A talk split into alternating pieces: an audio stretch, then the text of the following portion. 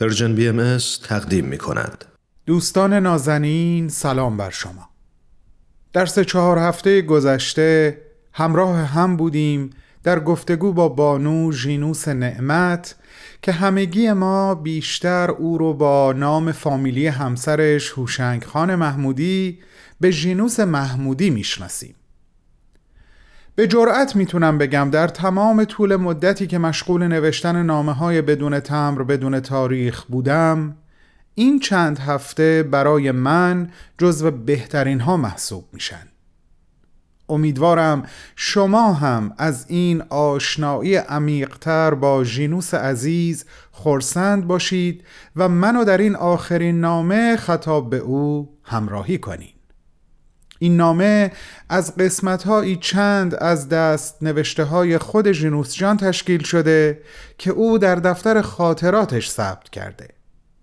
من قسمت از اونها رو انتخاب و سعی کردم به زبان صمیمانه و خودمونی اونا رو بخونم و با شما در میون بذارم. بریم برنامه امروز رو آغاز کنیم. تو این میونه راه عمر یک نگاهی پشت سرت بنداز بهمن. پشت سر حرفای دلتو توی این نامه ها به اونها پر از یاد و خاطره ها و شادی ها ها و دستیابی ها از آثارشون. خیلی از اون آدم ها دیگه تو این دنیا زندگی نمی‌کنن تأثیری که روی تو یا بشینی براشون نامه میشه اما در عالم خیال نامه تو می‌تونی اونها رو براشون بفرستی. نامه هایی بدون تمر بدون تاریخ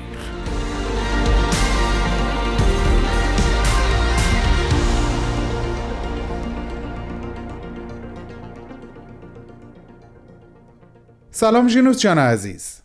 با بهترین آرزوها برای روح بزرگوار تو در عالم ملکوت این نامه رو هم به تو تقدیم می کنم و از طرف خودم و همه شنوندگانمون بهت اطمینان میدم که از این به بعد خیلی بیشتر از قبل به تو فکر خواهیم کرد و با مرور زندگی سراسر عشق و اشتیاق و خدمت و جانفشانی تو برای زندگی های خودمون الگو برخواهیم داشت. این نامه همونطور که گفتم از قسمتهایی از خاطرات دست نوشته تو تشکیل شده بانو. در واقع نامه امروز تمام و کمال از زبان تو هست خطاب به مخاطبین عزیزمان ازت مثل همیشه تقاضا می کنم که ما رو از عالم بالا همراهی کنی و امیدم این هست که با مرور خاطراتت در این نامه مسرورتر بشی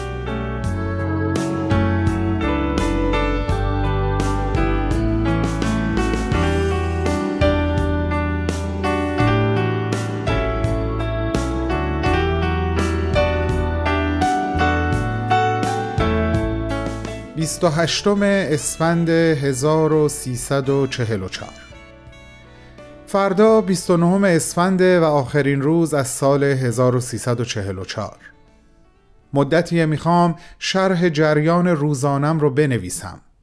اقلا یک ارزیابی از زندگیم تا بتونم با ورق زدن صفحاتی که نوشتم ببینم چه کردم چه ارزشی داشتم و چه نواقصی رو باید رفع کنم.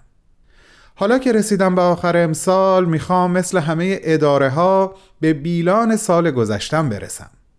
ولی قبل اون همچین خلاصوار آنچه از وقایع زندگیم به یادم مونده اونهایی که قابل گفتن هست رو می نویسم هفدهم مرداد 1308 خورشیدی در تهران متولد شدم. پدرم اون موقع چند سالی بود که از فرنگ برگشته بود و بروبیایی داشت. همون سال هم مجله تهران مصور رو منتشر کرد. پدر گراور ایران بود و حق بزرگی به گردن مطبوعات اون مملکت داشت. مادرم هم زنی بود خوب و خوشقلب و فهمیده و تحصیل کرده و از همه هم دوره ایهاش جلوتر سال 1327 ازدواج کردم. سال 1329 اولین دخترم و سال 1330 دومین دخترم به دنیا اومدن و سال 1331 به کلاس هواشناسی وارد شدم و خط سیر زندگیم مشخص شد. سال 1333 کلاس هواشناسی رو با رتبه اول تموم کردم و با استقبال خوبی به استخدام هواشناسی در اومدم و سال 1338 پسرم آرتین به دنیا آمد.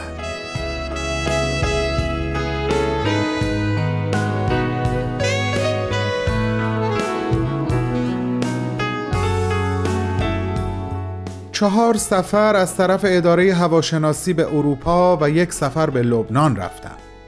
شرکت در کنفرانس بین المللی انرژی های طبیعی در روم، شرکت در کنگره بین المللی اقلیم شناسی در استکهلم و سفر لبنان برای شرکت در کنفرانس فنی هواشناسی کشاورزی بود. از کارهای فنی که می‌تونم نام ببرم تهیه اطلس اقلیمی ایران بود که زحمت زیادی براش کشیدم ولی هنوز از چاپ در نیامده.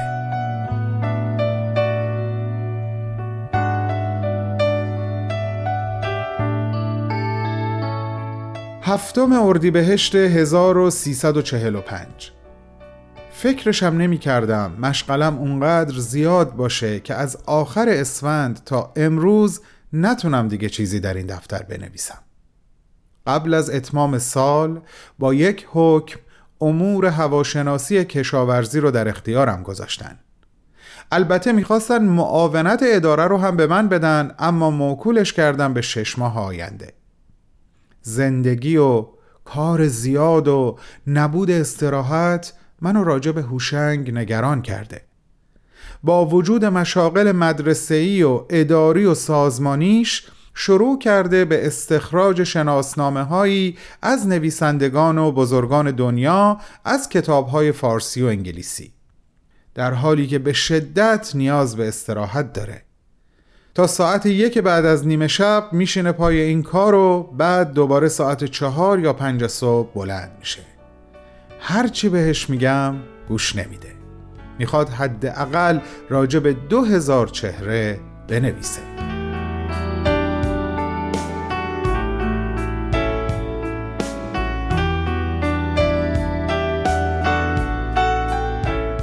دوازدهم اسفند ماه 1345 امسال هم داره تموم میشه.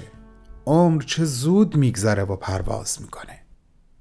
سال گذشته از اتفاقات جالب یکی سمینار آلودگی هوا بود که برگزار شد و من هم در اون شرکت داشتم و به عنوان ناطق صحبت کردم. خودم از بنیانگذاران این سمینار بودم و بعد از سه سال کار با استادان دانشکده پزشکی بالاخره سمینار برگزار شد. نتیجه این شد که دولت و مردم متوجه اهمیت موضوع شدند و دستور رسیدگی رسمی صادر شد. من هم عضو کمیسیون بررسی شدم. در حدود دیویست صفحه مطلب راجع به آلودگی هوا تهیه کردم که امیدوارم هرچه زودتر تکمیل کنم و به چاپ برسونم. امسال به عنوان رئیس هیئت تحریریه انتشار مجله روز هواشناسی را هم به عهده گرفتم.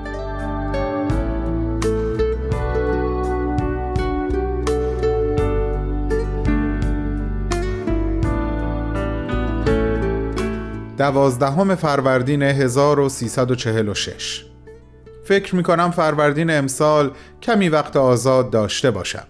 تصمیم دارم در این ماه ماشین نویسی فارسی رو یاد بگیرم.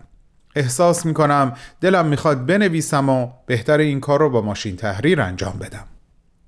هوشنگ روز دوم عید به پاکستان رفت. خیلی به این کار تشویقش کردم. روحن و جسمن به این کار احتیاج داشت. تا امروز دو تا نامه ازش داشتم که هر دو از کراچی بودن.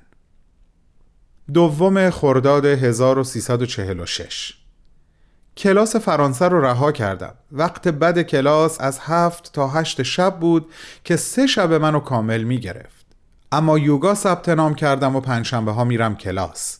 چند ماهی هم هست که زبان روسی یاد می‌گیرم. هوشنگ هم که طبق معمول مشغول نویسندگی و مطالعه و کارهای مکتب نوبخت و برنامه های تلویزیونیه. دلم برای سلامتی شور می‌زنه. خیلی با عجله کار می‌کنه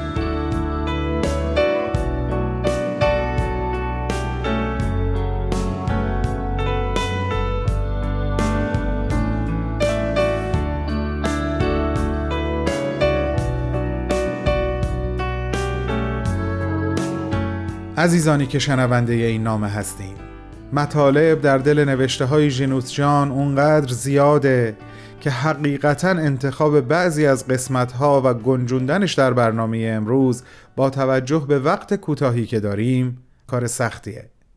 ولی از اونجایی که در هفته های قبل من بخش های از مصاحبه خانم هما احسان با جینوس جان عزیز رو در متن نامه هام قرار دادم و برای شما خوندم به نظرم رسید شاید بهترین انتخاب برای دقایق آخر این آخرین نامه قسمت های از نامه جینوس عزیز خطاب به خانم احسان باشه. شاید این نامه رو بشه جزو آخرین نامه های جینوس قبل از اینکه دستگیر و تیرباران بشه محسوب کرد. به نظر خانم احسان در اون سالها خارج از ایران زندگی می کردن و من جملاتی چند از این نامه ارزشمند رو با شما عزیزان در میون می‌ذارم.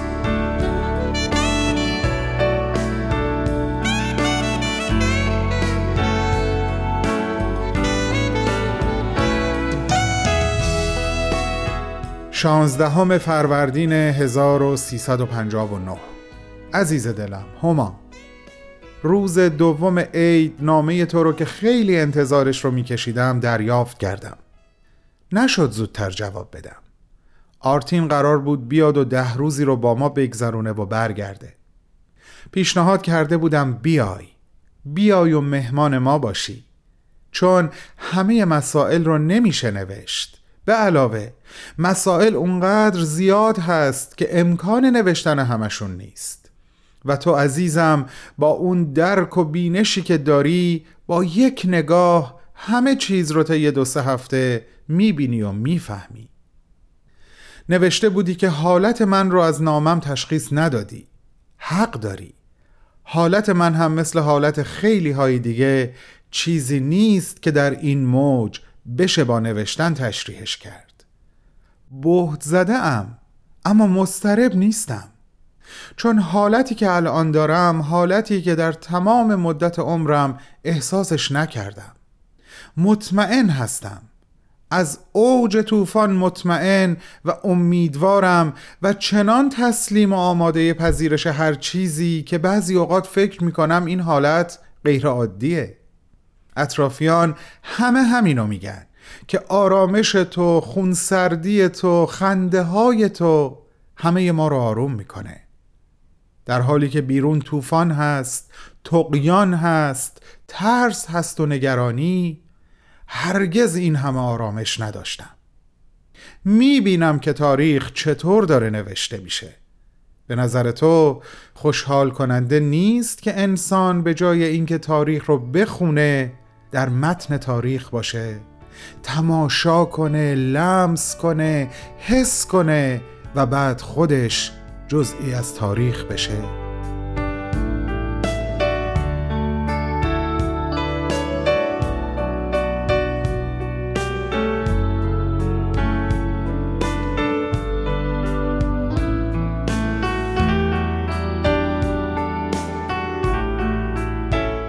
ژینوس جان عزیز نه تنها جواب دوست عزیزت هما احسان که جواب همگی ما به این سوال آری هست. و تو تماشا کردی لمس کردی حس کردی و بعد خودت جزئی از تاریخ شدی و ما و آیندگان تو را خواهیم خواند. بارها و بارها. از اینکه این چند هفته با ما همراه بودی صمیمانه مسرور و ممنونم. ازت تقاضا می کنم در محضر حضرت عبدالبها به یاد من و همه شنوندگان عزیزمون به یاد همه ایرانیان باشی و سعادت و بالندگی ما رو از ایشون تقاضا کنی. سایه بلندت از عالم پاک بر سر همگی ما باشه در عالم خاک. دوستت می‌داریم. خدا نگهدار. بهمن و دوستانش.